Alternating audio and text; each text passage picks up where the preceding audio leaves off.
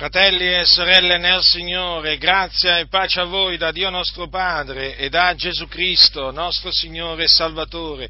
Vogliate prendere il capitolo 3 dell'epistola di Paolo ai santi eh, di Colosse. Capitolo 3 dell'epistola di Paolo ai Colossesi. Leggerò alcuni versi, precisamente dal versetto 12 al versetto 15 Dice l'Apostolo Paolo, il nostro caro fratello Paolo, apostolo e dottore dei gentili per volontà di Dio, dice questo, vestitevi dunque come eletti di Dio, santi ed amati, di tenera compassione, di benignità, di umiltà, di dolcezza, di longanimità sopportandovi gli uni gli altri e perdonandovi a vicenda se uno ha di che dolersi d'un altro. Come il Signore vi ha perdonati, così fate anche voi e sopra tutte queste cose vestitevi della carità che è il vincolo della perfezione e la pace di Cristo alla quale siete stati chiamati per essere un solo corpo, regni nei vostri cuori e siate riconoscenti. Mi voglio soffermare sull'umiltà di cui noi dobbiamo rivestirci.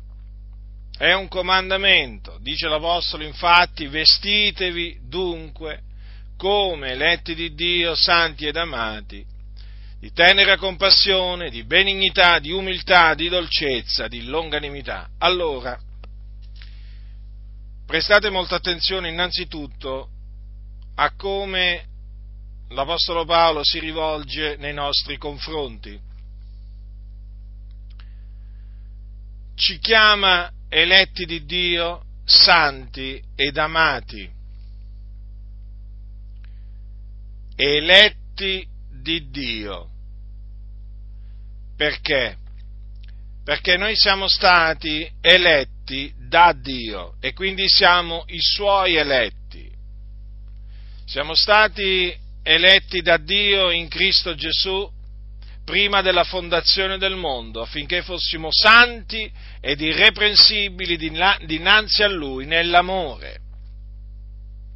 Avendoci predestinati, qui è l'Apostolo Paolo che parla ai santi di Efeso, avendoci predestinati ad essere adottati per mezzo di Gesù Cristo come suoi figliuoli, secondo il beneplacito della sua volontà, all'ode della gloria, della sua grazia, la quale egli ci ha allargita nell'amato suo. Dunque esiste un'elezione e noi siamo coloro, o meglio, tra coloro che Dio ha eletto che Dio ha eletto a salvezza, perché appunto noi siamo stati eletti in Cristo, il Salvatore, che siamo stati eletti a salvezza, Paolo lo dice ai santi di Tessalonica in questi termini, ma dice noi siamo in obbligo di rendere del continuo grazie di voi a Dio, fratelli amati dal Signore, perché Dio fin dal principio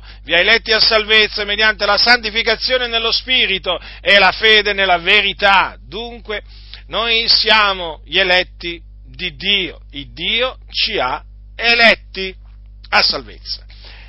Questa è la ragione per cui oggi noi crediamo.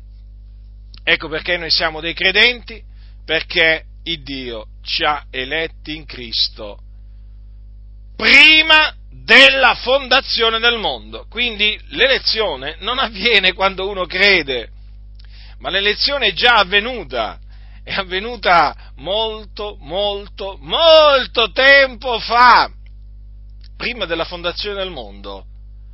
Certo, come facciamo a capire noi come Dio abbia potuto eleggerci individualmente prima di creare il mondo, ma naturalmente il nostro Dio è grande, è il più grande di tutti, non v'è, non v'è altro Dio all'infuori di Dio, cioè Lui è il solo vero Dio, il creatore di tutte le cose e noi abbiamo la certezza che Lui ci ha eletti a salvezza, prima della fondazione del mondo.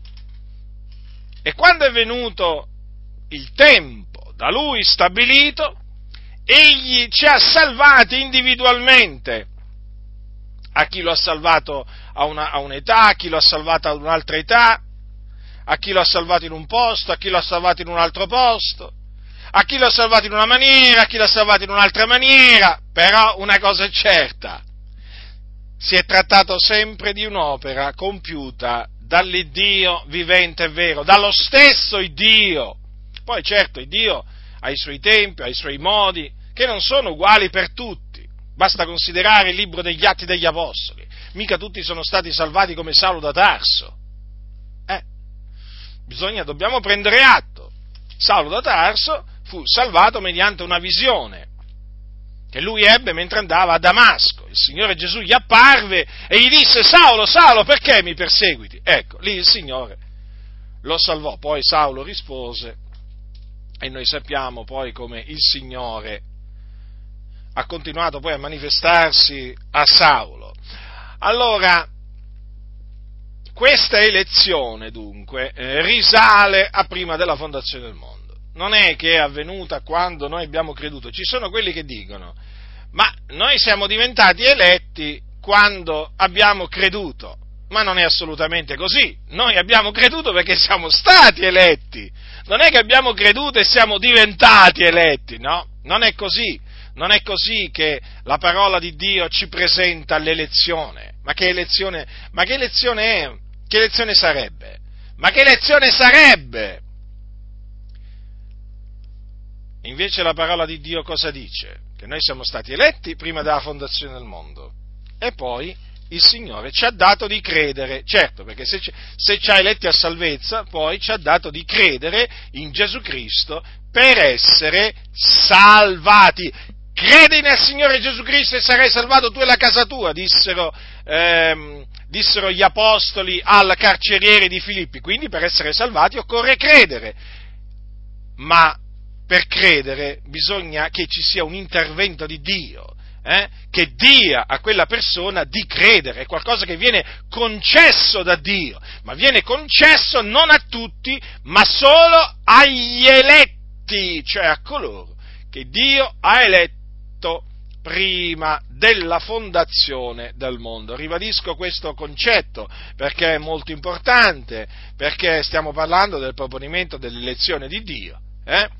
che dipende non dalle opere, ma dalla volontà di colui che chiama. Infatti, la nostra salvezza è dipesa dalla sua volontà e non dalla nostra. Infatti è scritto, non dipende dunque né da chi vuole né da chi corre, ma da Dio che fa misericordia, perché Dio fa misericordia a chi vuole. Qualcuno dirà, ma allora perché il Dio è ingiusto, il Dio ha eletto noi e altri no? Beh, che c'è da replicare a Dio?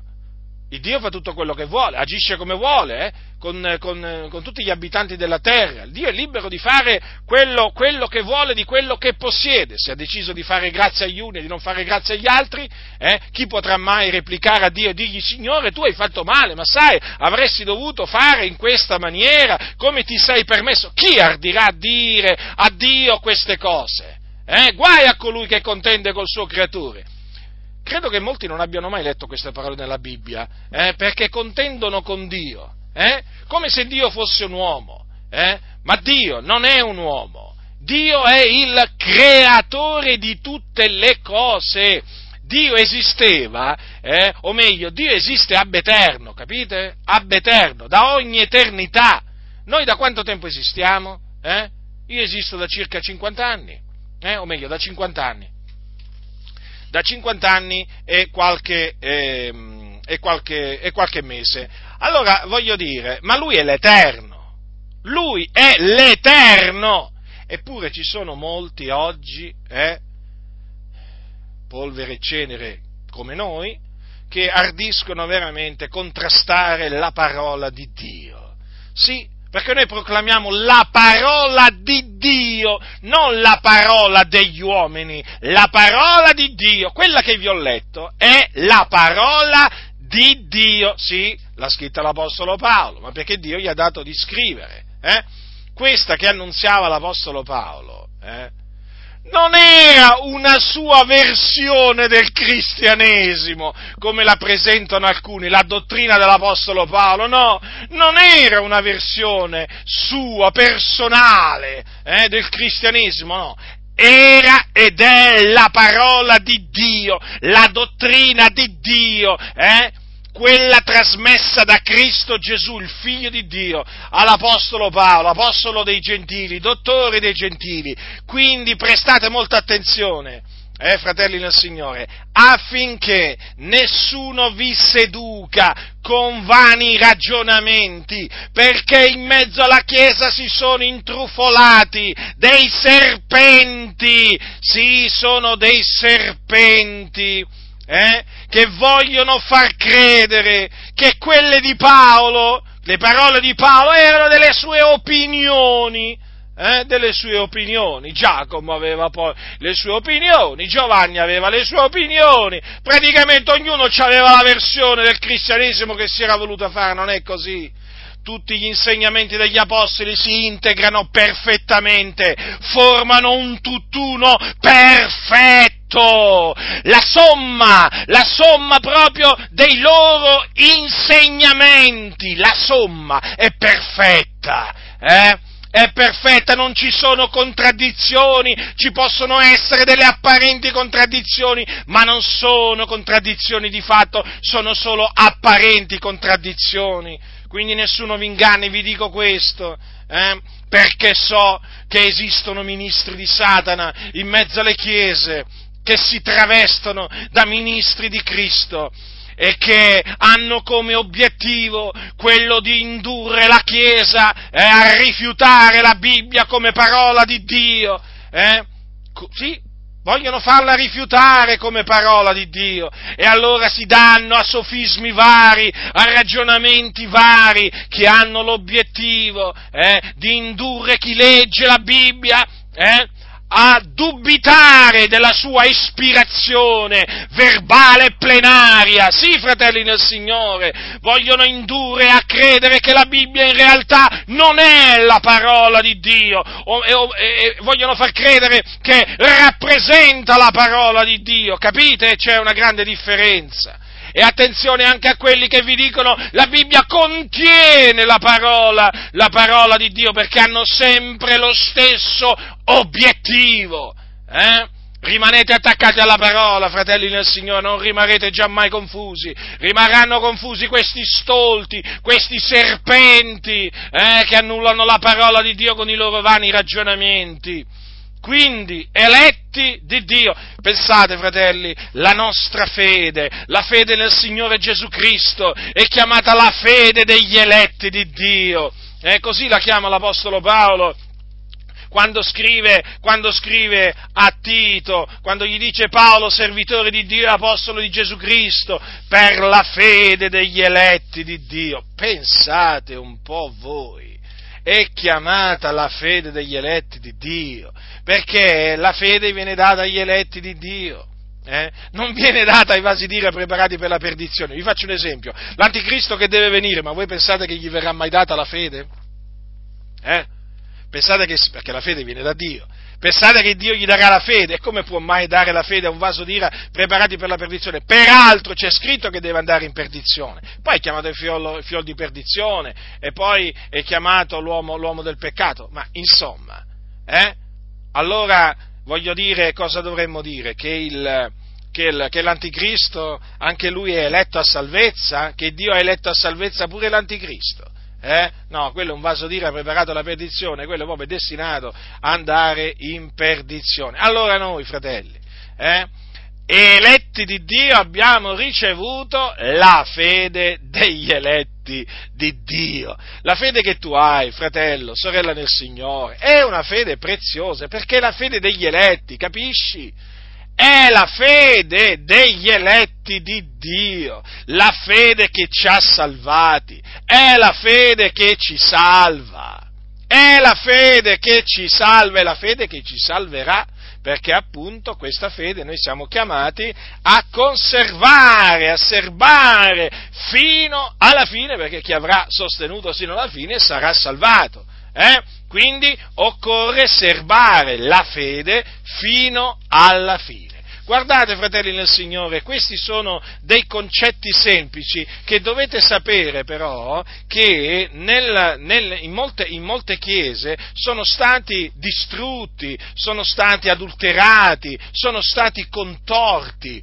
A noi veramente ci danno veramente una gioia, ci trasmettono una gioia grande, grande, perché sappiamo, sappiamo in chi abbiamo creduto, noi conosciamo, noi conosciamo il Dio, o meglio siamo stati conosciuti da Dio e quindi parliamo con piena convinzione, eh, con pienezza di convinzione, capito? Alcuni, alcuni scambiano la pienezza di convinzione per arroganza, ma l'arroganza è un'altra cosa.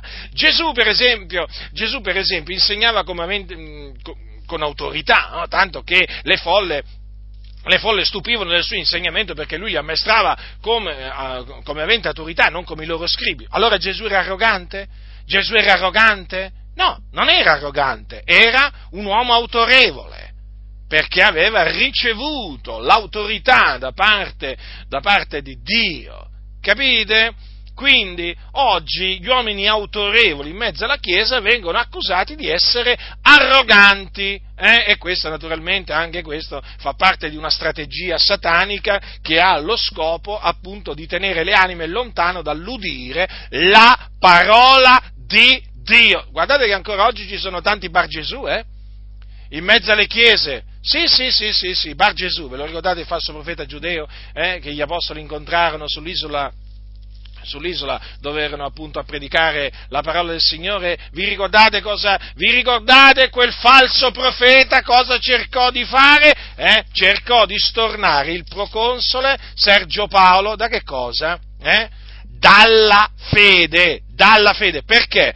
perché il proconsole aveva, eh, aveva chiamato a sé Barnabé e Saulo eh, eh, e chiese eh, di udire la parola di Dio. Elima, il mago, il falso profeta eh, giudeo, che aveva, nome, aveva nome Bar Gesù, ecco che cosa fece, cercava di stornare il proconsole dalla fede. Attenzione quindi voi avete udito la parola di Dio? Voi udite la parola di Dio? Eh? L'avete ricevuta? Sappiate, guardate, ve lo assicuro, troverete sulla vostra strada un Bar Gesù. Probabilmente l'avete già trovato, noi ne abbiamo incontrati diversi.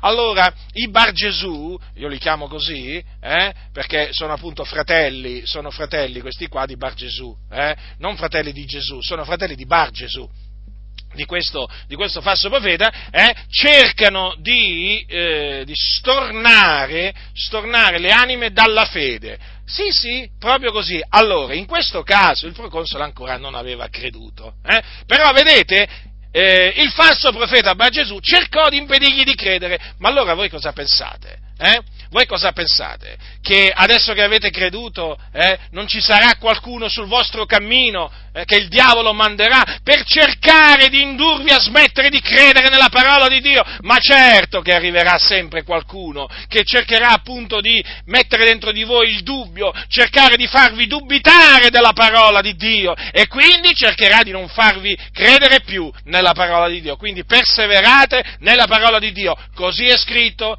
così è scritto, eh, non in un'altra maniera. Così avete creduto? Eh? Così continuate a credere eh? e così continuate a dire come stanno le cose. Dunque, eletti di Dio, eh? eh aventi naturalmente la fede degli eletti di Dio. Sì, una fede che non tutti hanno, ma già questo sapere che non tutti hanno la fede. Perché non tutti hanno la fede? Ma perché non tutti sono eletti. Eh? Non tutti sono eletti di Dio, molti sono chiamati, pochi eletti. Che significa questo? Che sono tutti eletti? Eh? O che gli eletti sono tanti? No, sono pochi gli eletti.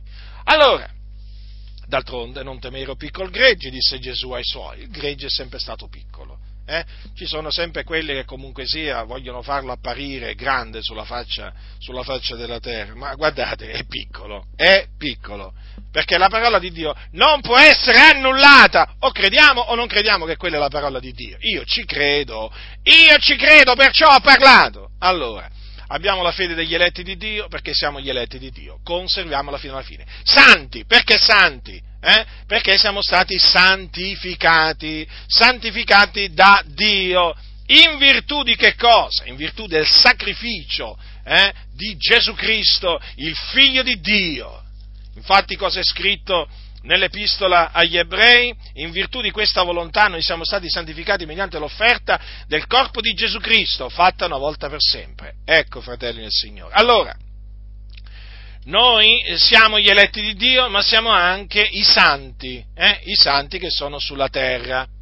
Perché certo ci sono i santi che sono in cielo, sono quelli che ci hanno preceduto nella gloria ma ci sono i santi sulla terra. Allora, noi siamo tra i santi, eh? noi facciamo parte del popolo di Dio che è un popolo santo. Allora, noi siamo i santi perché siamo stati santificati mediante l'offerta di Gesù Cristo.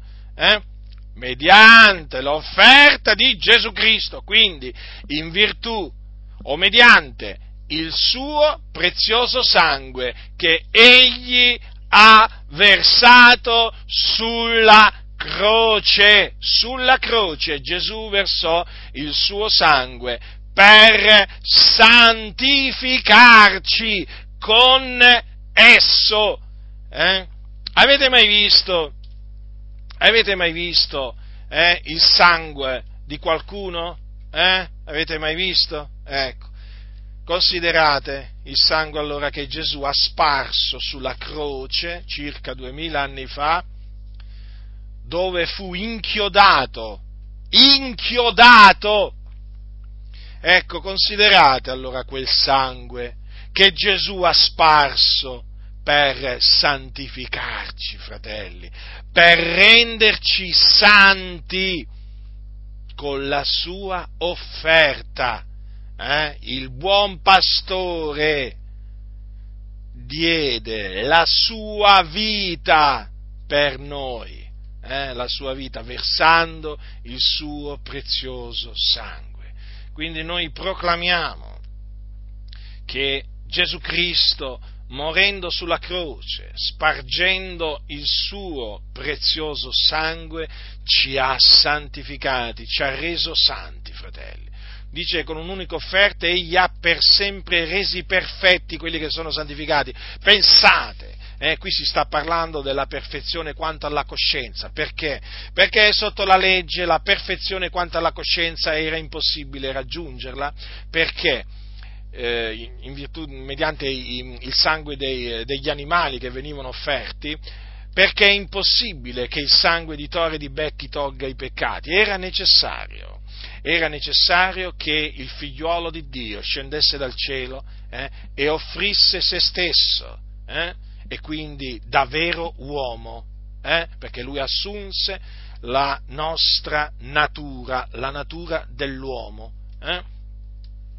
E, e, nacque, e nacque fu, fu, concepito nel seno di una, di una, donna vergine, partorito da una vergine, eh, perché eh, fu generato dallo Spirito Santo. Quindi era necessario che il figliuolo di Dio diventasse carne ed offrisse lui puro, immacolato, puro di ogni colpa, perché era senza colpa, eh? perché non conobbe, non conobbe peccato, era necessario che lui offrisse il suo corpo per noi, eh? Per renderci perfetti quanto alla coscienza, sì, perché lui ha purificato la nostra coscienza dalle opere morte che la contaminavano e questa purificazione è avvenuta grazie al suo prezioso sangue.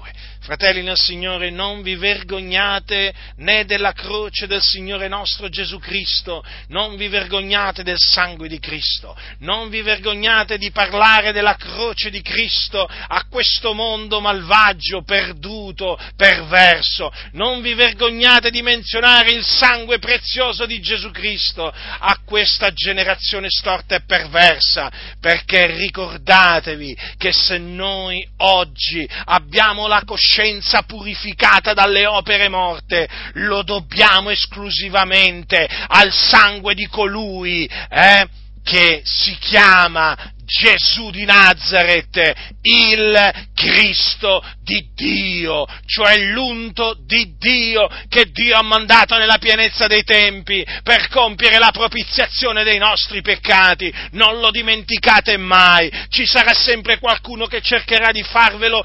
dimenticare o di farvelo sottovalutare o di farvelo ignorare, fratelli, fratelli e sorelle nel Signore, ricordatevi di quello che Gesù ha fatto per noi quello che Gesù ha fatto per noi per salvarci, per santificarci, per giustificarci, perché oltre a, renderci santi ci ha resi giusti e ci ha salvati. Lui è morto sulla croce, trafitto sulla croce, in mezzo a dei malfattori fu messo, uno alla sua sinistra e uno alla sua destra. Ricordatevi che lui sulla croce, anche sulla croce fu vituperato, eh, non ve lo dimenticate mai queste cose, non ve le dimenticate mai, perché lo ripeto, si sono intrusi in mezzo alla Chiesa dei ministri di Satana, il cui obiettivo è quello di farvi rigettare la parola di Dio, vi vogliono fare rigettare il sacrificio di Cristo, piano piano, piano piano, piano piano, non tutto di un botto, no, piano piano, vogliono che voi non parliate di Cristo Gesù, di quello che Lui ha fatto sulla croce, non vogliono che voi parliate della croce di Cristo, delle sofferenze di Cristo, non vogliono che voi parliate del sangue di Cristo, dello spargimento di sangue eh, compiuto sulla croce dal figliuolo di Dio. Eh? Per cui ricordatevi sempre di Gesù Cristo, non dimenticatevi mai di quello che è il Signore Gesù Cristo. Eh? Ricordatevelo sempre, Lui è la propiziazione dei nostri peccati. Eh? La propiziazione dei nostri peccati. Eh? Ma perché? Come può essere la propiziazione? Eh? Per i nostri peccati, in virtù di quello che Lui ha fatto, in virtù del sangue che Lui ha versato, eh?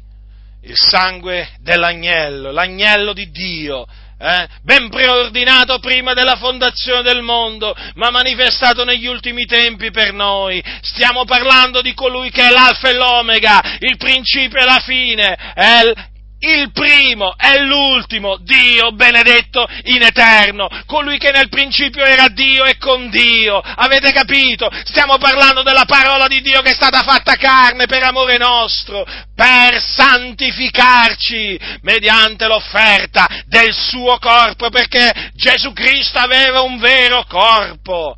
Eh? Sì, Gesù, il Cristo, aveva un corpo vero fatto eh, di carne ed ossa, non era un corpo apparentemente umano, no, no, no, no, era un corpo umano a tutti gli effetti, quindi santificati per mezzo dell'offerta di Gesù Cristo, compiuta una volta per sempre, eh? Santi ed amati, amati, amati da Dio amati da Dio. Così la scrittura, sapete, ci, eh, ci, definisce, amati da Dio. Ma non è una cosa meravigliosa sapere di essere amati da Dio? A quanti sono in Roma amati da Dio? Eh?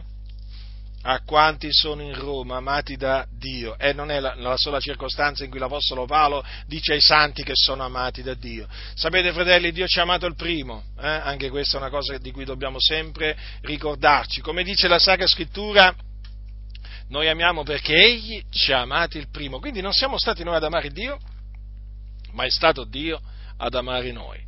Dice, in questo è l'amore, non che noi abbiamo amato il Dio, ma che Egli ha amato noi e ha mandato il suo figliolo per essere la propiziazione per i nostri peccati. Vedete dunque? L'amore di Dio verso di noi, l'amore di Dio verso di noi eh, è, diciamo, è precedente, è antecedente, eh? cioè è venuto prima, fratelli nel Signore, è venuto prima no? dell'amore nostro verso, verso di Lui. Eh? Il nostro amore verso, verso, Dio è stata la risposta eh, al suo amore, al suo amore eh, verso, verso, di noi. E deve essere la risposta perché noi siamo chiamati ad amare Dio, eh, ad amare Dio del continuo, con tutto il nostro cuore, con tutta la nostra anima con tutta la nostra mente, con tutte le nostre forze. Eh? Questo è quello che il Signore Dio ci comanda. Molti non vogliono sentir dire che Dio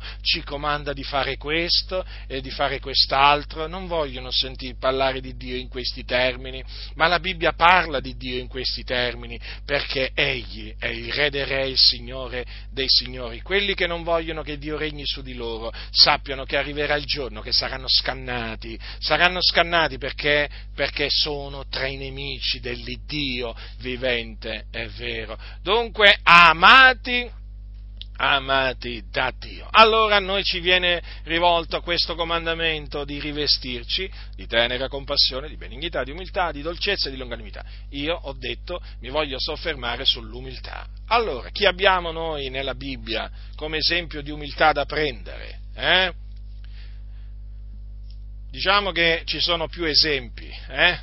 però l'esempio perfetto è quello di Gesù Cristo, il figlio di Dio, senza dubbio, senza dubbio.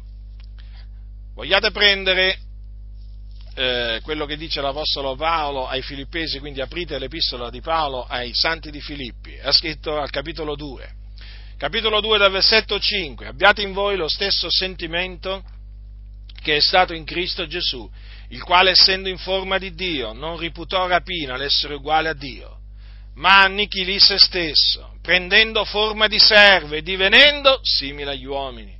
Ed essendo trovato nell'esteriore come un uomo, abbassò se stesso, facendosi ubbidiente fino alla morte, alla morte della croce. Ed è perciò che Dio lo ha sovranamente innalzato e gli ha dato il nome che è al di sopra d'ogni nome affinché nel nome di Gesù si pieghi ogni ginocchio nei cieli, sulla terra e sotto la terra, e ogni lingua confessi che Gesù Cristo è il Signore, alla gloria di Dio Padre. Dunque noi dobbiamo avere lo stesso sentimento che è stato in Cristo Gesù, il quale, pur essendo in forma di Dio, perché egli era Dio, prima di venire nel mondo Gesù Cristo era Dio, sapete? Vi ricordate infatti cosa c'è scritto eh, all'inizio, all'inizio del Vangelo scritto da Giovanni? Nel principio era la parola, la parola era con Dio e la parola era Dio. Eh? Ora, il figliuolo, prima di assumere, prima di diventare simile agli uomini, era Dio ma dice non riputò rapina l'essere uguale a Dio, ma annichilì se stesso. Vedete? Prendendo forma di servo e divenendo simile agli uomini. Ed essendo trovato nell'esteriore come un uomo, abbassò se stesso, facendosi ubbidiente fino alla morte e alla morte della croce. Allora, Gesù Cristo era Dio il figliolo era Dio prima della sua incarnazione, prima di diventare carne, prima di essere fatto carne. Ma continuò ad essere Dio. Eh, continuò ad essere Dio. Il figliolo di Dio nei giorni della sua carne era Dio. Eh? So che ci sono quelli che dicono, eh, ma Gesù non ha mai detto di essere Dio. Gesù non ha mai detto di essere divino. Come? Ma che leggete? Capitolo 10 di Giovanni, ma prend, giusto per prendere un esempio. Gesù disse io e il Padre siamo uno. Quindi, se ha detto io e il Padre siamo uno, vuol dire che Gesù Cristo era Dio. Certo, il figliolo nei giorni della sua carne appunto perché sono chiamati i giorni della sua carne, era un vero uomo, ma era anche vero Dio. Eh? Difatti, vedi tu, i giudei, quando gli sentirono dire quelle parole, eh, eh, volevano lapidarlo. Presero delle pietre per lapidarlo. Ma per quale ragione?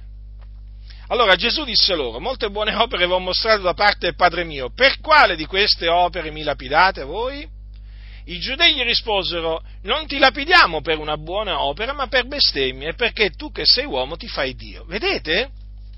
I giudei compresero dalle parole di, di, di Gesù che lui, chiaramente in quella maniera, aveva dichiarato di essere Dio.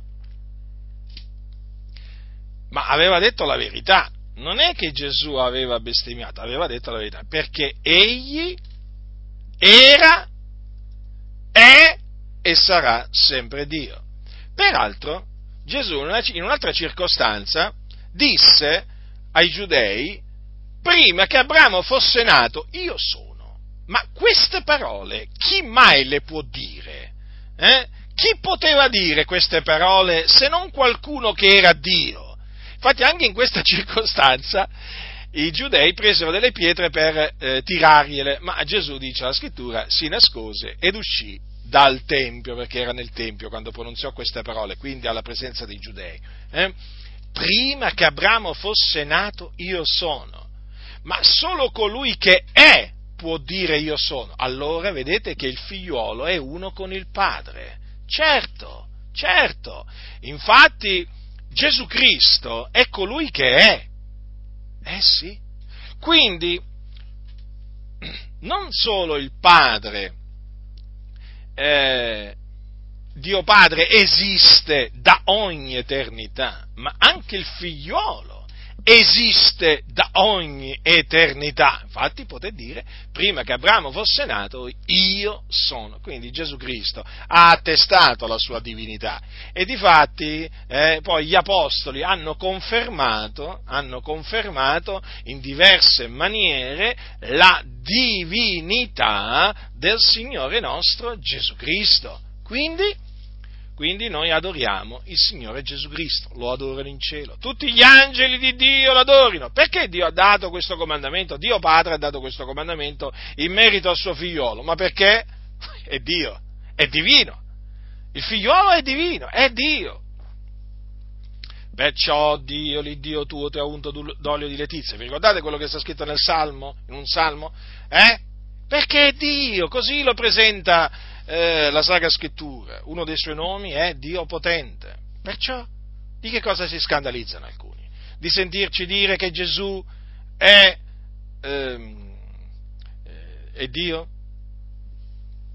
Oggi ascoltavo qualcuno che parlava della reazione dei pagani, eh, dei pagani al tempo, al tempo degli, degli, apostoli, agli albori del cristianesimo, o comunque diciamo, nei primi anni del cristianesimo, quando il cristianesimo cominciò a diffondersi per l'impero romano.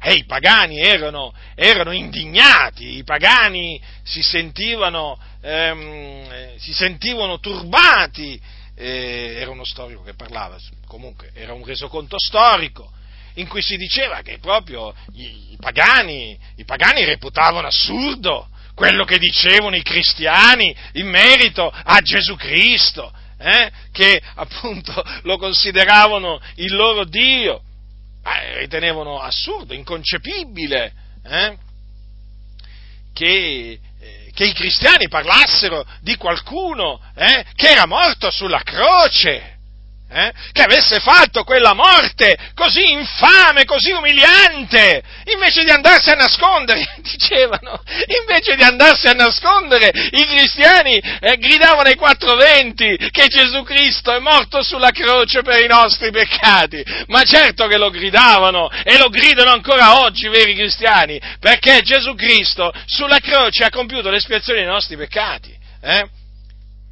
Ma non è che è rimasto morto dopo, dopo che morì, non è che è rimasto morto, diciamo, eh, voglio dire, per sempre. No, perché dopo tre giorni è risuscitato dai morti. Voglio dire, se non parliamo noi del risorto, chi parlerà? Eh? Se noi ci tacciamo parleranno le pietre. Gesù è il Cristo che è morto per i nostri peccati. Secondo le scritture, che fu seppellito e che il terzo giorno Dio ha risuscitato dai morti, secondo le scritture. Questo è il nostro Dio, questo è il nostro Dio, colui che è venuto per salvarci. E quindi lo gridiamo, sì, ai quattro venti ancora oggi. Eh? Sì, come fecero i nostri fratelli nel primo secolo dopo Cristo, e anche nel secondo, e anche nel terzo secolo dopo Cristo, i nostri fratelli, eh? Eh? che non si vergognarono di dire veramente in mezzo, in mezzo ai pagani, eh? di proclamare quello che Gesù Cristo, il Figlio di Dio, ha fatto. Peraltro, guardate che noi viviamo ancora in mezzo ai pagani, eh? non è che qui le cose sono cambiate. Eh? Ci avete presente ci avete presente il, al tempo dell'impero, dell'impero romano, no? Diciamo quella che adesso si chiama Italia, eh? questo territorio no? era pieno di idoli, pieno di idoli. C'erano templi di idoli, insomma, c'era una grande idolatria. Beh, che cosa è cambiato a distanza di migliaia di anni? Poi che cosa è cambiato? Eh? Al tempo c'erano degli idoli, oggi ce ne sono degli altri, no? al tempo gli idoli si chiamavano in una certa maniera, oggi si chiamano in un'altra maniera, oggi si chiamano eh, gli idoli San Gennaro, eh, la Madonna, eh, si, chiamano, mm, si, chiamano, Sant'Antonio, si chiamano San Pietro, San Paolo, nel senso alle statue, no? Ci sono statue appunto, poi qui a Roma, qui a Roma è terribile proprio, è terribile, c'è un'idolatria qui a Roma che è spaventosa, spaventosa, statue da tutte le parti. Eh? E allora appunto gli idoli. Eh? E viviamo, viviamo, in una nazione pagana, quantunque si dica, si dica cristiana, ma noi, noi continuiamo a proclamare il vecchio messaggio che fece scandalizzare i pagani a quel tempo, li fece arrabbiare. Eh? E non solo predichiamo Cristo Lui crocifisso, eh, ma eh, diciamo ai pagani di convertirsi dagli idoli a Dio. Perché i loro idoli sono opere morte, opere vane. Eh, quindi noi lo diciamo ai cattolici romani, come anche agli induisti e ai buddisti, di convertirsi dai loro idoli. Come? Ci metti pure i cattolici romani tra i pagani? Ma certo, che cosa sono? Cristiani? Ma i cristiani eh, non mi risulta che adorano, che adorano gli idoli, servono gli idoli. Non mi risulta. Non mi risulta che i cristiani credono in un purgatorio non mi risulta che i cristiani credono nell'intercessione di Maria, la madre di Gesù, in cielo. A me non risulta questo. Io leggo la Bibbia da molti anni, eh, non ci ho mai trovato l'intercessione di Maria in cielo, non ci ho mai trovato il purgatorio, non ci ho mai trovato eh, l'adorazione verso gli idoli, degli idoli, diciamo, voglio dire, chiamiamoli cristiani, va, tra virgolette, eh? o immagini sacre, eh, che rappresentano eh, Gesù, gli apostoli e così via. Io non leggo queste cose. Queste, fa, queste, cose, qua, queste cose qua fanno parte, sono paganesimo. Paganesimo, fratelli nel Signore, queste cose sono paganesimo. Allora, il cattolicesimo non è altro che una forma di paganesimo travestita da cristianesimo, capite? Per quello che noi dobbiamo dire ai cattolici romani è il messaggio appunto degli apostoli. Convertitevi, ravvedetevi, convertitevi dagli idoli a. Quindi, cosa dice la Sacra Scrittura? Che noi eh, dobbiamo avere lo stesso sentimento che è stato in Cristo Gesù. Eh? Allora, il figliuolo, assunta la, natura, um, la, nostra natura umana, perché divenne simile agli uomini, eh, prese forma di servo, fu trovato nell'esteriore come un uomo, dice la scrittura, abbassò se stesso. Vedete? Abbassò se stesso. In che maniera? Facendosi ubbidiente fino alla morte e alla morte della croce. Vedete dunque il figliolo ubbidì, perché questo era il piano di Dio, che eh, Gesù Cristo morisse sulla croce per i nostri peccati. Si dovevano adempiere, si, no, si dovevano adempiere le scritture profetiche, secondo le quali appunto l'unto, cioè il Cristo, doveva essere trafitto a motivo delle nostre iniquità, infatti il profeta Isaia aveva detto, egli è stato trafitto a motivo delle nostre trasgressioni, fiaccato a motivo delle nostre iniquità. Quindi quello che aveva detto il profeta Isaia dell'unto eh, di Dio, cioè del suo Cristo, si doveva adempiere e di fatti si adempì, si adempì. Gesù conosceva qual era la volontà di Dio, si sottomise alla volontà eh, di Dio Padre e appunto si fece ubbidiente fino alla morte e alla morte della croce. Gesù quindi depose la sua vita per noi, per noi. Si umiliò. Non è questo un atto di umiliazione? È un atto di profonda umiliazione. Dice, ed è perciò. Vedete? Perché lui si abbassò facendosi ubbidiente fino alla morte, la morte della croce, ed è perciò, per questo motivo quindi, che Dio lo ha sovranamente innalzato e gli ha dato il nome che è al di sopra d'ogni nome, quindi anche al di sopra del nome degli angeli. Vedete? Dio Padre lo ha sovranamente innalzato perché lui si, si umiliò profondamente, Gesù si abbassò, abbassò se stesso.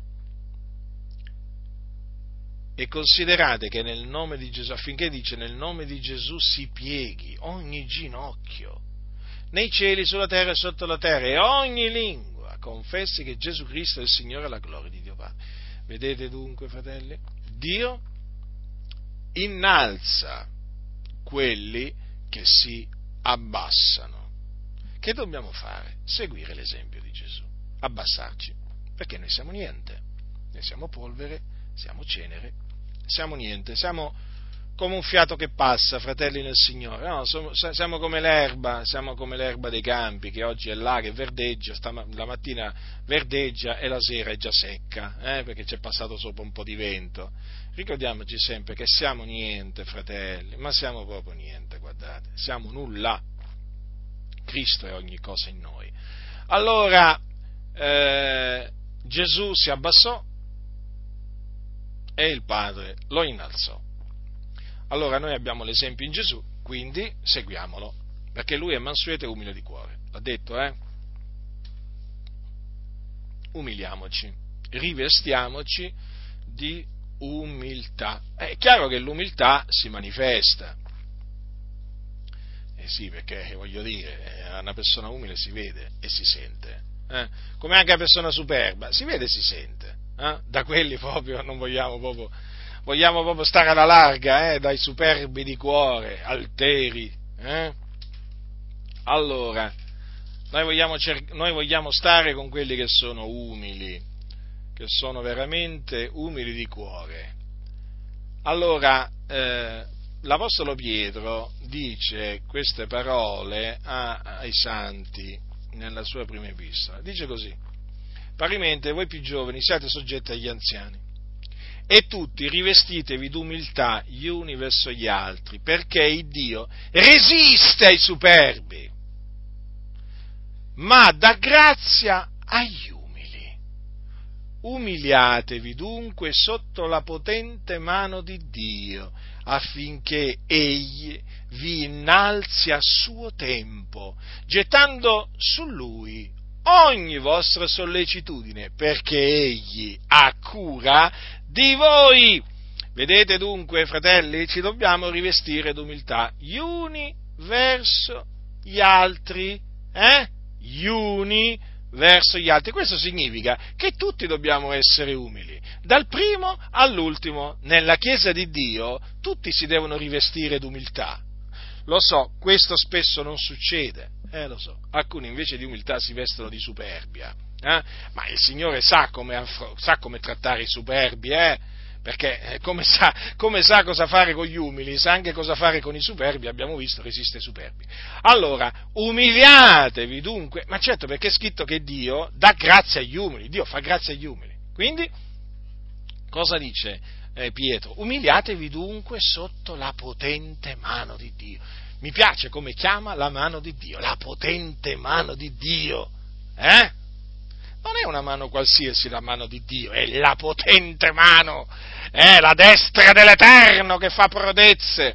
Allora, umiliatevi dunque sotto la potente mano di Dio affinché egli vi innalzi a suo tempo. Ecco, quindi è assicurato l'innalzamento per quelli che si abbassano. Proprio è assicurato. D'altronde, d'altronde, d'altronde, l'Apostolo Pietro, eh, sapeva, eh, conosceva l'insegnamento di Gesù e questo appunto trasmise. Infatti che cosa aveva detto, cosa aveva detto Gesù eh, in, una, eh, in una circostanza? Chiunque si innalzerà sarà abbassato e chiunque si abbasserà sarà innalzato. Parola di Gesù questa, eh? Allora Pietro, vedete, ha espresso il medesimo concetto, dicendo umiliatevi dunque sotto la potente mano di Dio affinché egli vi innalzi al suo tempo, perché Pietro sapeva che chi si, in, eh, si abbassa verrà innalzato dal Signore. Eh? Ma quando? Eh, quando Dio vuole. A suo tempo. Perché Dio ha fatto, uh, ha fatto ogni cosa bella a suo tempo, non quando vogliamo noi. Eh? Dio è Dio. Quante volte, quante volte ho pensato a quel passo, eh, che Dio ha fatto ogni cosa bella a suo tempo, a suo tempo, veramente. Ringra- dobbiamo ringraziare Dio veramente che ha il pieno controllo della nostra vita. Noi ci riempiremmo di guai, fratelli nel Signore, guardate, se non fosse per il Signore, per la sua misericordia, ma noi talvolta ci saremmo veramente riempiti di guai. Eh? Perché noi talvolta non comprendiamo non comprendiamo il modo d'agire di Dio. Eh? Allora il Signore chiaramente usa delle maniere, ehm, diciamo, per impedirci di fare certe cose che non vanno per noi. Poi dopo noi, guardando indietro, diciamo, Signore ti ringraziamo. Eh certo, è certo, è certo. Perché ricordatevi, io ho sempre riflettuto a queste parole. Allora, noi ci dobbiamo umiliare, ma a innalzarci ci pensa il Signore. Quindi l'innalzamento non viene da noi, ma viene da Dio. Perché infatti vedete cosa dice? Affinché Egli vi innalzi a suo tempo. Quindi noi ci umiliamo, Lui ci innalza. E quando Dio innalza qualcuno, lo onora. Capite? Lo onora, certo perché Dio onora quelli che lo onorano. Eh? Affinché egli vi innalzi a suo tempo, gettando su di lui ogni vostra sollecitudine perché egli ha cura di voi.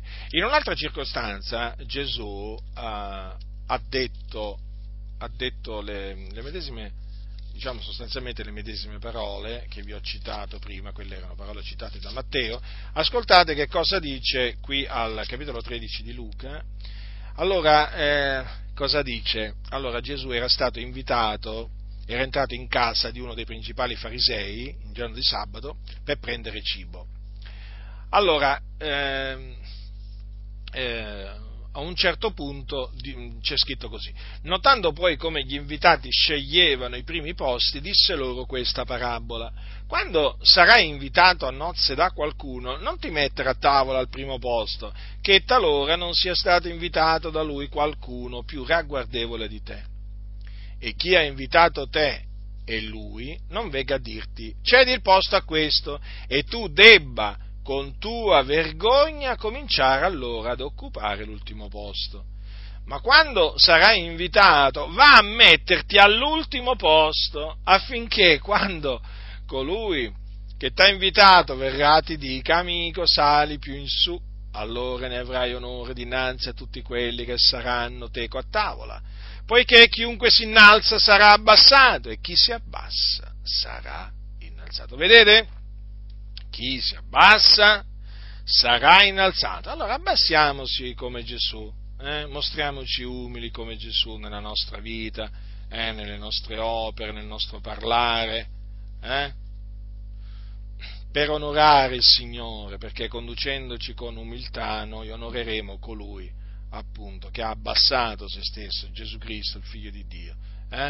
In questa maniera si onora Dio, fratelli, conducendoci con umiltà. Quindi al bando la superbia, eh? al bando la superbia. Chi si abbassa sarà innalzato. Ed è così, fratelli nel Signore. È proprio così come dice, come dice la, parola, la parola di Dio. E vi ho detto prima che esistono quelli che invece di rivestirsi eh, di umiltà si, si, si, vestono di superbia, eh? hanno un abito, eh? un abito su cui c'è scritto superbia, eh? E si vede come agiscono, da come parlano, no? sono persone gonfie, persone arroganti, sono persone superbe e d'altronde esistono, esistono gli umili ed esistono i superbi, perché d'altronde altrimenti non ci sarebbe scritto che Dio resiste ai superbi ma dà grazia agli umili. Questo significa che esistono i superbi come anche esistono gli umili. Eh, eh fratelli, eh, che possiamo farci? È così. Eh, deve essere così, perché così il Signore manifesta la sua gloria, eh? allora la sua giustizia, allora, eh, i superbi, i superbi, eh, che sono quelli che si innalzano, quelli che si credono qualcuno, quelli che si innalzano contro il Signore, possono, che pensano di poter sfidare il Signore, di farla franca, eh? quelli che, che, che, fanno il male e dicono ma Dio non, non mi vede, Dio non sente, Dio non gli interessa, capite? Questi sono proprio superbi, eh? Superbi. Eh, la superbia certo si manifesta, si manifesta, in tante maniere, anche nel modo di vestire, nel modo di vivere in generale. È chiaro, voglio dire, eh, fratelli, eh, è anche un po' superfluo che vi dica questo, perché la persona, la persona superba la riconoscete, la riconoscete subito, no? riconoscete subito. Quando senti qualcuno che dice, ah ma quello si dà tante arie, ma chi crede di essere? Eh, ci sono alcuni che veramente si credono di essere chissà chi, capito? si danno tante arie, credono proprio di, di essere chissà chi, alcuni addirittura pensano di essere Dio. Sì, sì, ci sono quelli che in virtù di una particolare eresia di perdizione eh, che circola nel mondo si credono Dio, ma Dio poi naturalmente ci pensa lui naturalmente ad abbassare, ad abbassare questi, questi superbi. Ehm, vi, volevo leggere, vi, volevo, vi volevo leggere quello che è accaduto a un re, quindi stiamo parlando di un re qui, eh, a capo di un impero, questo re era a capo di un regno, di un impero, di un impero che era potente a quel tempo, eh, potente, era il regno eh, di Babilonia. Allora, questo re, questo re si chiamava Belsazar. Ascoltate quello che c'è scritto, perché io ritengo che quello che è accaduto a questo re eh, serve d'esempio a tutti noi, ma proprio a tutti noi, fratelli nel Signore, perché ci mostrano proprio nella pratica che cosa significa che Dio resiste ai superbi. Ascoltate, fratelli, ascoltate. Capitolo 5 del libro di Daniele, così è scritto, il re Belsazar fece un gran convito a mille dei suoi grandi e bevve del vino in presenza dei mille. Belsazar, mentre stava assaporando il vino, ordinò che si recassero i vasi d'oro e d'argento che Nebuchadnezzar, suo padre, aveva portato via dal Tempio di Gerusalemme perché il re, i suoi grandi, le sue mogli, le sue concubine se ne servissero per bere. Allora furono recati vasi d'oro che erano stati portati via dal Tempio dalla casa di Dio che era in Gerusalemme. Il re, i suoi grandi, le sue mogli, le sue concubine se ne servirono per bere. Bevvero del vino e lodarono gli dei d'oro, d'argento, di rame, di ferro, di legno e di pietra. In quel momento apparvero delle dita d'una mano d'uomo che si misero a scrivere di faccia al candelabro sull'intonaco della parete del palazzo reale.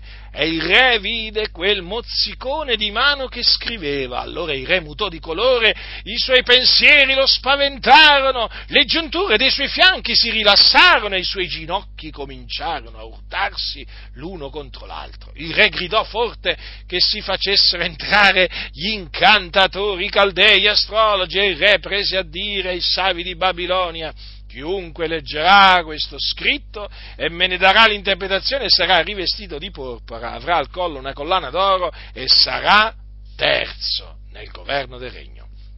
Allora entrarono tutti i savi del re, ma non poterono leggere lo scritto né darne al re l'interpretazione. Allora il re Belzazzar fu preso da grande spavento, mutò di colore e i suoi grandi furono costernati. La regina, come ebbe udite le parole del re e dei suoi grandi, entrò nella sala del convito. La regina prese a dire, O re, possa tu vivere in perpetuo, i tuoi pensieri non ti spaventino e non mutare di colore. C'è un uomo nel tuo regno in cui è lo spirito degli dei santi e al tempo di tuo padre si trovò in lui una luce, un intelletto e una sapienza pari alla sapienza degli dei. E il re Nebuchadnezzare, tuo padre, il padre tuo, re, lo stabilì capo dei magi, degli incantatori, dei caldei, degli astrologi, perché in lui, in questo Daniele, a cui il re aveva posto nome Belsazar, fu trovato uno spirito straordinario conoscenza, intelletto, facoltà di interpretare i sogni, di, di spiegare enigmi e di risolvere questioni difficili. Si chiami dunque Daniele ed egli darà l'interpretazione. Allora Daniele fu introdotto alla presenza del re e il re parlò a Daniele e gli disse, sei tu Daniele uno dei giudei che il re mio padre menò in cattività da Giuda? Io ho sentito dire di te che lo spirito degli dei è in te e che in te si trova luce, intelletto e una sapienza straordinaria. Ora, i savi, gli incantatori sono stati introdotti alla mia presenza per leggere questo scritto e per farmene conoscere l'interpretazione, ma non hanno potuto darmi l'interpretazione della cosa. Però ho sentito dire di te che tu puoi dare interpretazioni e risolvere questioni difficili. Ora, se puoi leggere questo scritto e farmene conoscere l'interpretazione, tu sarai rivestito di porpora, avrai al collo una collana d'oro e sarai terzo nel governo del regno. Allora Daniele prese a dire in presenza del re, tieniti i tuoi doni e da un altro le tue ricompense, non di meno io leggerò lo scritto al re e gliene farò conoscere l'interpretazione. Ora, l'Iddio Altissimo aveva dato a Nebuchadnezzar tuo padre regno, grandezza, gloria e maestà. E a motivo della grandezza che egli gli aveva dato, tutti i popoli, tutte le nazioni e lingue temevano e tremavano la sua presenza. Egli faceva morire chi voleva, lasciava in vita chi voleva, si innalzava, innalzava chi voleva, abbassava chi voleva. Ma quando il suo cuore divenne altero, il suo spirito si indurò fino a diventare arrogante, fu deposto dal suo trono reale e gli fu tolta la sua gloria. Fu cacciato di fra i figlioli degli uomini, il, il suo cuore fu reso simile a quello delle bestie e la sua dimora fu con gli asini selvatici. Gli fu data a mangiare dell'erba come ai buoi e il suo corpo fu bagnato dalla rugiada del cielo finché non riconobbe che l'Iddio Altissimo domina sul regno degli uomini e che egli vi stabilisce sopra chi vuole. E tu, Belzazar, suo figliolo, non hai umiliato il tuo cuore, quantunque tu sapessi tutto questo, ma ti sei innalzato contro il Signore del cielo. Ti sono stati portati davanti i vasi della sua casa e tu i tuoi grandi, le tue mogli e le tue concubine ve ne siete serviti per bere, e tu hai lodato gli dei d'argento, d'oro, di rame, di ferro, di legno, di pietra, i quali non vedono, non odono, non hanno conoscenza di sorta, e non hai glorificato l'Iddio che ha nella sua mano il tuo soffio vitale e da cui dipendono tutte le tue vie. Perciò è stato mandato da parte sua quel mozzicone di mano che ha tracciato quello scritto. Questo è lo scritto che è stato tracciato. Menè menè tekel uffarsin. E questa è l'interpretazione delle parole. Menè, Dio ha fatto il conto del tuo regno e vi ha posto fine. Tekel, tu sei stato pesato con la bilancia e sei stato trovato mancante. Peres, il tuo regno è diviso, è dato ai Medi e ai Persiani. Allora, per ordine di Belzazar, Daniele fu rivestito di porpora, gli fu messa al collo una collana d'oro e fu proclamato che egli sarebbe terzo nel governo del regno. In quella stessa notte Belzazar, re dei Caldei, fu ucciso e Dario il Medo ricevette il regno all'età di 62 anni. Dunque, qui abbiamo un resoconto drammatico ma verace in tutti i suoi particolari. E comunque sia, qua ci troviamo davanti a un giudizio dell'Iddio vivente e vero, un giudizio giusto, perché tutti i suoi giudizi sono giusti. Terribile, però è un giudizio che, eh, voglio dire, eh, è utile, è utile ai santi, perché ricorda a tutta, a tutta la Chiesa chi è Dio questo è il nostro Dio. A proposito, una piccola parentesi. Guardate che non c'è alcuna differenza tra l'Iddio dell'Antico Testamento e l'Iddio del Nuovo Testamento. Eh? Voglio essere ancora più esplicito. Eh?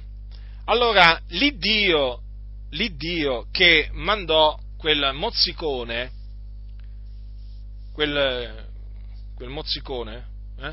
appunto come dice qua, no? quel mozzicone di mano per tracciare quelle parole e che poi giudicò, punì il re Belzazar umiliandolo, ecco, quell'Iddio è l'Iddio e Padre del nostro Signore Gesù Cristo. Non è un altro Dio, lo stesso Dio, perché c'è un solo Dio. Capite? Come anche l'Iddio che parlò eh, sul, sul, monte, sul monte Sinai. È l'Iddio e Padre del nostro Signore Gesù Cristo. Eh? L'Iddio che aprì, eh, che aprì, la terra e fece scendere vivi nel soggiorno dei morti Core, Datan, Abiram e le loro famiglie, eh? le loro mogli e i loro figli, è l'Iddio e Padre del Signore nostro Gesù Cristo. L'Iddio che fece venire il diluvio universale, il diluvio sul mondo degli empi, eh? e che sterminò da, sulla faccia della terra eh? tutti gli uomini, è l'Iddio Padre del Signore nostro Gesù Cristo. L'Iddio che fece scendere fuoco e zolfo su Sodoma e Gomorra e ridusse quelle città in, eh, in cenere è l'Iddio e Padre del Signore nostro Gesù Cristo. Non è un Dio diverso, è lo stesso, identico Dio. Dico questo perché ci sono degli empi in mezzo alle chiese che di soppiatto introducono l'idea che l'Iddio del, eh, del, dell'Antico Testamento, lo, diciamo che lo chiamano così, eh, è diverso dal Dio del Nuovo Testamento, cioè dall'Iddio che ha mandato Gesù. No, non è assolutamente così. Questi sono proprio degli empi, eretici, proprio gente proprio che insegna eresie di perdizione. Lo stesso Dio, fratelli, nessuno vi inganna nessuno vi inganni con parole seducenti. Allora, questo re, questo re Belzazzar, sapeva quello che era avvenuto a Nebuchadnezzar suo padre. Sapeva che quando suo padre si era innalzato, Dio gli aveva tolto il regno perché lo aveva umiliato. Poi, quando Nebuchadnezzar si umiliò, allora Dio lo ristabilì nel suo regno, ma dovette umiliarsi. Ora, Belzazzare, nonostante sapesse tutto ciò, che cosa c'è scritto? C'è scritto che si innalzò contro il Signore del cielo, benché appunto sapesse tutto quello che era avvenuto a Nebuchadnezzar. Si innalzò. Notate le parole di Daniele. Ti sei innalzato contro il Signore del cielo. Guardate che qui Daniele stava parlando a un re, quindi a un uomo potente ma lui non ebbe paura, Daniele. non ebbe paura di dirgli la verità, di trasmettergli la parola di Dio. Ma lui era un uomo giusto, era un uomo che temeva il Dio. Non solo lo eh, riprese per essersi innalzato contro il Signore del cielo, ma gli disse anche che aveva lodato gli dei d'argento, d'oro, di rame, di ferro, di legno e di pietra. E guardate come ha parlato degli idoli che venivano lodati dal re e da tutti quelli che erano con lui, eh? a quel tempo. Ascoltate, i quali non vedono, non odono e non hanno conoscenza di sorta. Eh? Quindi non ebbe paura nemmeno di riprovare la sua idolatria. E non solo, anche gli idoli, quegli spauracchi dei suoi idoli a cui lui andava dietro. Guardate come ha parlato di quegli idoli. Eh? Ma voi ve lo immaginate oggi uno di questi pastori davanti a Francesco? Eh? Gli direbbe mai, tu ti sei innalzato contro il Signore del cielo? Eh? O tu ti innalzi contro il Dio facendoti chiamare vicario di Cristo? Faccio un esempio, eh? Vicario, faccio proprio un piccolo esempio, eh? Ve lo immaginate uno di questi cosiddetti pastori aperti al dialogo, al dialogo interreligioso, all'ecumenismo? Eh? Uno di questi pastori moderni, filomassoni, eh, che gli dicono tu servi, tu adori gli dei d'argento, d'oro, di rame, di ferro, di legno e di pietra, perché in effetti nella Chiesa Cattolica Romana ci sono questi dei, eh? i quali non vedono, non odono, non hanno conoscenza di sorte. Ma quando mai? Ma quando mai? Ma quando mai? Anzi, vanno là, gli baciano il, il, gli, gli vanno a baciare il, come si chiama lì, il, l'anello del pescatore. Se ce l'ha, ma credo che ce l'abbia. Beh, è chiamato così, l'anello del pescatore. Eh? come se Pietro, l'Apostolo Pietro, aveva l'anello. Eh? L'anello si faceva baciare, si faceva ba- ba- baciare dai, dai, dai, dai, credenti l'anello del pescatore. Ma qua l'anello, ma qua l'anello del pescatore. Quello veramente un altro inganno, eh? un altro inganno. Ma per dire, guardate qua con quale franchezza Daniele, il profeta Daniele si, es, profeta Daniele si espresse nei confronti di, uno, di un'autorità, certo con rispetto, però con fermezza, senza paura, lo ammonì. Glielo disse, non hai glorificato l'Iddio che ha nella sua mano il tuo soffio vitale e da cui dipendono tutte le tue vie. Io proprio glielo disse. Certo perché lui glorificava gli dei d'argento e così via. Allora, allora, che cosa gli ha detto? Praticamente la ragione per cui mandato, Dio aveva mandato quel mozzicone di mano, eh? che appunto scrisse quelle parole che poi interpretate significano Dio ha fatto il conto del tuo regno e vi ha posto fine, giudizio di Dio. Tu sei stato pesato con la bilancia e sei stato trovato mancante, giudizio di Dio, vedete, pesato con la bilancia, perché il Signore pesa le persone, ci pesa con la sua bilancia. E allora lui fu trovato mancante. E poi, il tuo regno è diviso e dato ai Medi e ai Persani. ai persani. Vedete? Altro giudizio di Dio. Quindi, che successe a quel re? Che quella notte fu ucciso. Quello fu il giudizio di Dio. E il suo regno, il suo regno passò a Dario il Medo, quindi ad un altro re, perché Dio decise appunto di dare, di far passare il, il, il regno a questo altro re. Dunque si era innalzato, si era innalzato come si era innalzato suo padre Nebuchadnezzar, no? ma il Signore lo abbassò. Tremendo, eh, il Signore quando abbassa. Vedete? Il Dio resiste ai superbi. Era superbo questo, questo re? Sì che era superbo. Si era innalzato contro il Signore del cielo. Ma il Dio che ha fatto? Eh? Lo ha abbassato ed era un re potente, eh? Ed era un re, avete visto qua cosa c'è scritto? Fece un gran convito a mille dei suoi grandi, cioè aveva fatto un convito enorme. E questo chiaramente un re potente, grande, no? famoso. Ma il Signore, sapete, lui cioè, per umiliare un re, per umiliare uno schiavo, cioè per lui proprio non cambia niente perché lui è il creatore di tutte le cose. Ecco, questo esempio, fratelli, eh, eh, di abbassamento operato da Dio nei confronti di un superbo ci serve ad esempio.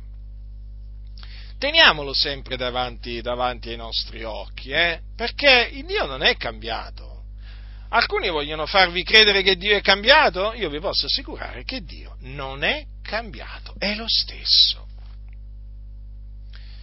Io l'Eterno non muto, lo ha detto il Signore Dio, quindi noi crediamo a questo. Allora, vedete come Dio castiga?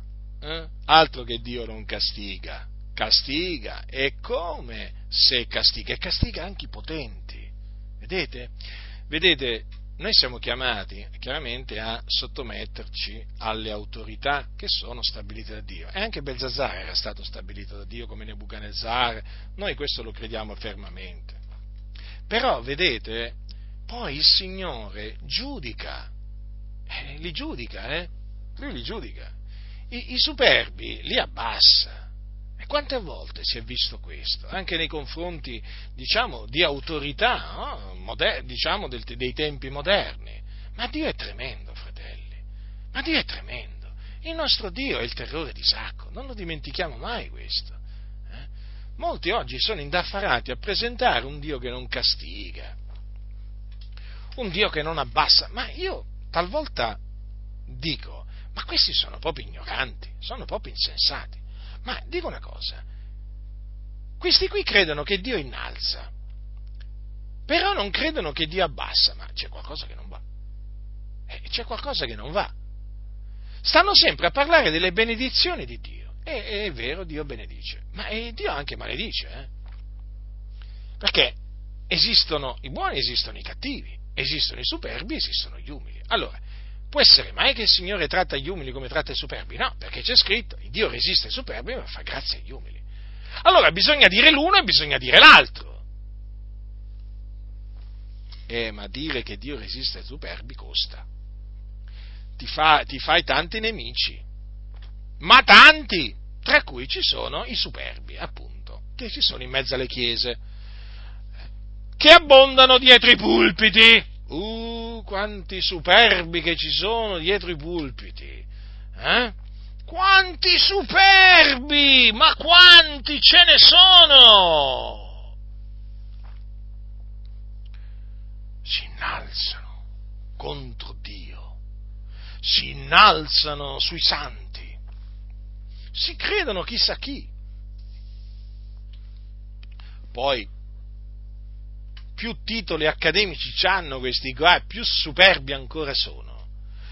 Vogliono far sentire coloro che non hanno frequentato la facoltà teologica di Roma o di Firenze o di qualche altro paese, di qualche altra città, li vogliono far sentire una nullità.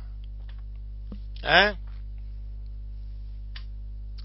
Ci sono quelli che vanno in giro con la Bibbia in greco, proprio per far sentire la nullità proprio i fratelli come dire, guardate un po' io che faccio, eh, manco la Bibbia in italiano mi porto dietro io, non ho bisogno della Bibbia in italiano, io mi porto dietro la Bibbia in greco.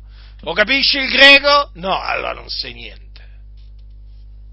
Loro si credono qualcuno perché conoscono il greco, conoscono l'ebraico, conoscono l'aramaico e qualche altra, qualche altra voglio dire, eh, lingua antica il fatto qual è? Che non conoscono l'italiano, non capiscono quello che sta scritto nella Bibbia, sono proprio ignoranti, sono insensati per quello che non intendono la parola del Signore. Loro riescono però a leggerla, sì, sì, in greco, pure in ebraico, ma pure in aramaico io credo, che se c'è la Bibbia in aramaico io credo che la leggerebbero pure tutta in aramaico, eh? Ma questi sono ignoranti, non conoscono le scritture. Quando tu li senti parlare poi delle scritture, avverti proprio veramente che, cioè, questi non conoscono le scritture. Sono come i Sadducei. Sono come i Sadducei. E allora vedete quanti che ce ne sono di questi superbi. Eh? Poi ci sono quelli che si insuperbiscono perché fanno parte di una particolare organizzazione. Eh? Poi ci sono quelli poi eh, riconosciuto dallo Stato naturalmente, poi se c'è un'intesa con lo Stato, meglio ancora, l'intesa con lo Stato, beh, dice tutto lì proprio, lì raggiunge proprio il culmine, la, la, la, la superbia, eh? poi ci sono quelli che naturalmente si fanno costruire la cattedrale, perché sono superbi, eh? la cattedrale, bella, grande, un tempio, un tempio che deve essere veramente, deve colpire lo sguardo di quelli che passano da quelle parti. Eh? Cattedrale, vetrate particolari, marmi, tutto, tutto deve essere lucente, splendente, oltremodo, il lusso, oltremodo lussuoso il tempio, perché deve colpire, deve colpire, deve colpire perché loro sono superbi. Sapete che ci sono molti che pensano di conquistare le anime con i locali di culto? Eh? Perché loro pensano di attirare le anime con il locale di culto. Ecco perché costruiscono ste cattedrali. Avete capito perché? Loro non credono che Dio attira le anime a Cristo, no, no, no. Credono che sono loro ad attirare le anime con il locale di culto. Eh? addirittura ci sono quelli che dicono ma fratello fa, ma fratello, ma tu pensi in piccolo, gli dicono a quello magari che, diciamo, a quel fratello che, eh, voglio dire, eh, quei fratelli che si radunano in casa, no? O magari, voglio dire, che hanno preso in affitto un localino, no? E dicono, ma, ma, ma, fratello, ma tu pensi in piccolo, ma tu pensi in piccolo, ma tu devi pensare in grande come noi, capito? Quello che hanno fatto poi, cattedrale, capite? Disprezzano. Questi sono proprio degli, dei, quelli che disprezzano gli umili, veramente. Addirittura, addirittura ci sono quelli che dicono, ma noi siamo come l'Aquila, perché loro hanno fatto costruire la, dire, la grande cattedrale, capito? Eh, col triangolo massonico, naturalmente, o con la stella a 5 punte, o con la stella a 8 punte, la stella a 12 punte, dipende, dipende, dipende, diciamo, quali sono le direttive, eh? quali sono le direttive dall'alto, no, non dall'alto naturalmente da parte di Dio, ma dall'alto nel senso in riferimento a personaggi ben definiti, eh? ben definiti. Allora, voglio dire, loro, loro, chiaramente, loro chiaramente costruiscono questi locali lussuosi e, e naturalmente voglio dire, loro dicono di essere delle aquile, come le aquile, no? Che spiccano il volo in alto. Invece i fratelli che si radunano in casa o in un, in un luogo di culto umile, eh? Quelli sono come le galline, sono come le galline che non riescono a volare, noi lo sappiamo che le galline, voglio dire, sì, fanno un piccolo, un piccolo, piccolo volo, ma non sono come le aquile, no? E eh beh, lo sappiamo bene, no? La differenza che c'è tra l'aquila e la gallina, ma lo sanno pure loro, eh? E loro, naturalmente, vogliono apparire come l'aquila, capite? E si definiscono aquila e quindi costruiscono ste cattedrali, però sapete poi arriva il giorno che Dio quest'aquila la butta a terra, eh? perché veramente li abbassa, come ha abbassato il re Belzazar, eh? come ha abbassato, ha abbassato Nebuchadnezzar. Sapete, il Signore li lascia innalzare, no? Gli fa credere che sono chissà che cosa, nel senso, cioè gli permette no, di, di, credere che loro chissà cosa sono, poi arriva il giorno proprio, proprio che li scaraventa a terra, li umilia, li annienta. Ma è così il Signore, è così il Signore, ma voi lo sapete che ci sono pastori, cosiddetti pastori, che oltraggiavano gli umili che schernivano pubblicamente gli umili, che hanno fatto una fine obbrobriosa, hanno fatto la morte degli empi, colpiti da Dio veramente, colpiti da Dio in maniera durissima, eh? e scaraventati all'inferno, perché erano malvagi. Certo, si sono innalzati, eh? ma il trionfo dei malvagi è breve. Sì, si sono innalzati, hanno avuto la loro parte di gloria umana, poi però è arrivato il tempo dell'abbassamento. Perché vedete, la cosa che consola quando si serve Dio, la cosa che consola coloro che servono Dio, sapete qual è? Sapere che Dio è giusto, che non commette ingiustizie e che se ha detto una cosa quella farà. Ha detto il Signore Gesù, cosa ha detto? Che chiunque si abbassa sarà innalzato, ma chi si innalza sarà abbassato. Allora, il giusto, il savio di cuore, ci crede a queste parole. Allora che fa? Si abbassa. L'empio non ci crede.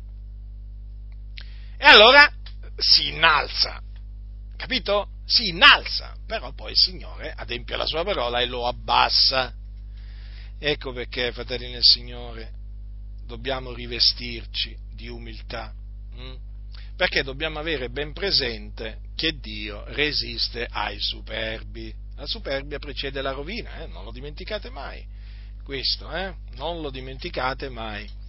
Eh, perché? Perché poi arriva, la, cioè arriva poi il giudizio di Dio. Eh? Non è che, voglio dire, il superbo rimane ehm, così, voglio dire, senza una punizione. No, no, no, no, no. No, fratelli, perché il colpevole non rimarrà, ehm, il colpevole non rimane innocente, cioè non viene tenuto da Dio per innocente, capito? E il superbo, il superbo, colui che si insuperbisce, che si innalza contro Dio, pecca, pecca, eh sì.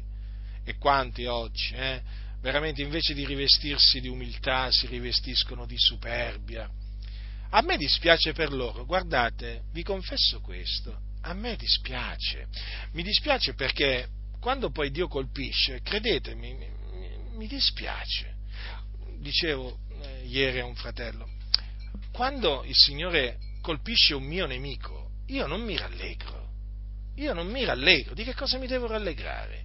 Mi dispiace. È così, è la verità. Perché eh, cioè, uno pensa veramente sempre a, alla giustizia di Dio e poi dice, guarda quanto è tremendo il Signore. Eh? Eh, per quello dobbiamo temere Dio, fratelli nel Signore. Eh, perché Dio non ha riguardi alla qualità delle persone. Ricco, povero, savio, ignorante, ebreo, gentile, piccolo, grande, cioè Dio è giusto. Perché quando c'è scritto, quando c'è scritto che Dio resiste, eh, resiste, ai superbi, ma da grazia agli uni, guardate, non è che anche, anche i superbi, diciamo, di giovane età, eh, Dio non ha riguardo alla qualità de, de, delle persone. Poveri, ricchi che sono, non importa, se sono superbi Dio li umilia. Ma noi talvolta pensiamo ai superbi, non solo a persone ricche, certo, in mezzo ai ricchi abbondano i superbi. Però voglio dire, ma non, cosa vi pensate che tra i poveri non ci sono superbi? Ci sono, ci sono. È come se ci sono. È come se ci sono. Quindi Prestiamo attenzione a quello che dice la parola di Dio, fratelli. Rivestiamoci d'umiltà gli uni verso gli altri, perché Dio resiste ai superbi, ma dà grazia agli umili. Noi abbiamo come esempio di umiltà, lo ribadisco, Gesù. Seguiamo il suo esempio. Lui era mansueto, umile di cuore. Imitiamo Gesù. E noi sappiamo che ci sono stati quelli che hanno imitato Gesù. Per esempio l'Apostolo Paolo ha imitato Gesù Cristo. Quindi e l'Apostolo Paolo in effetti ha mostrato di essere umile, eh? nella sua vita ha mostrato di essere umile. Non sto dicendo che era un uomo perfetto, non sto dicendo che, che fu un uomo che non peccò mai, non sto dicendo questo, sto solo dicendo che fu un imitatore di Cristo eh? e che, e che eh, l'Apostolo Paolo quindi eh, si umiliò nella sua vita. E lo vediamo come si è umiliato, lo vediamo, non è che lo sappiamo, perché le sue epistole, gli atti degli apostoli lo attestano, che era veramente una persona, una persona umile, eh, una persona che si umiliò e di fatti lui si mise al servizio dei santi, si mise al servizio dei santi. Quindi vestiamoci, come dice l'Apostolo, l'Apostolo Paolo ai santi, ai santi di Colosse, eh, vestiamoci come eletti di Dio, santi ed amati, di tenera compassione, di benignità, di umiltà, di dolcezza e di longanimità. Ecco, io mi sono soffermato sull'umiltà, però tenete bene a mente anche che dobbiamo essere compassionevoli, benigni, dolci e pazienti. Eh? Adesso nella mia predicazione mi sono, mi sono diciamo, soffermato su questa caratteristica, però non, non trascurate le altre, eh, perché è parola di Dio anche quella, eh. anche, anche di quelle cose noi dobbiamo vestirci per condurci in maniera degna di colui che ci ha chiamati dalle tenebre alla luce, alla sua meravigliosa luce. La grazia del Signore nostro Gesù Cristo sia con tutti coloro che lo amano con purità.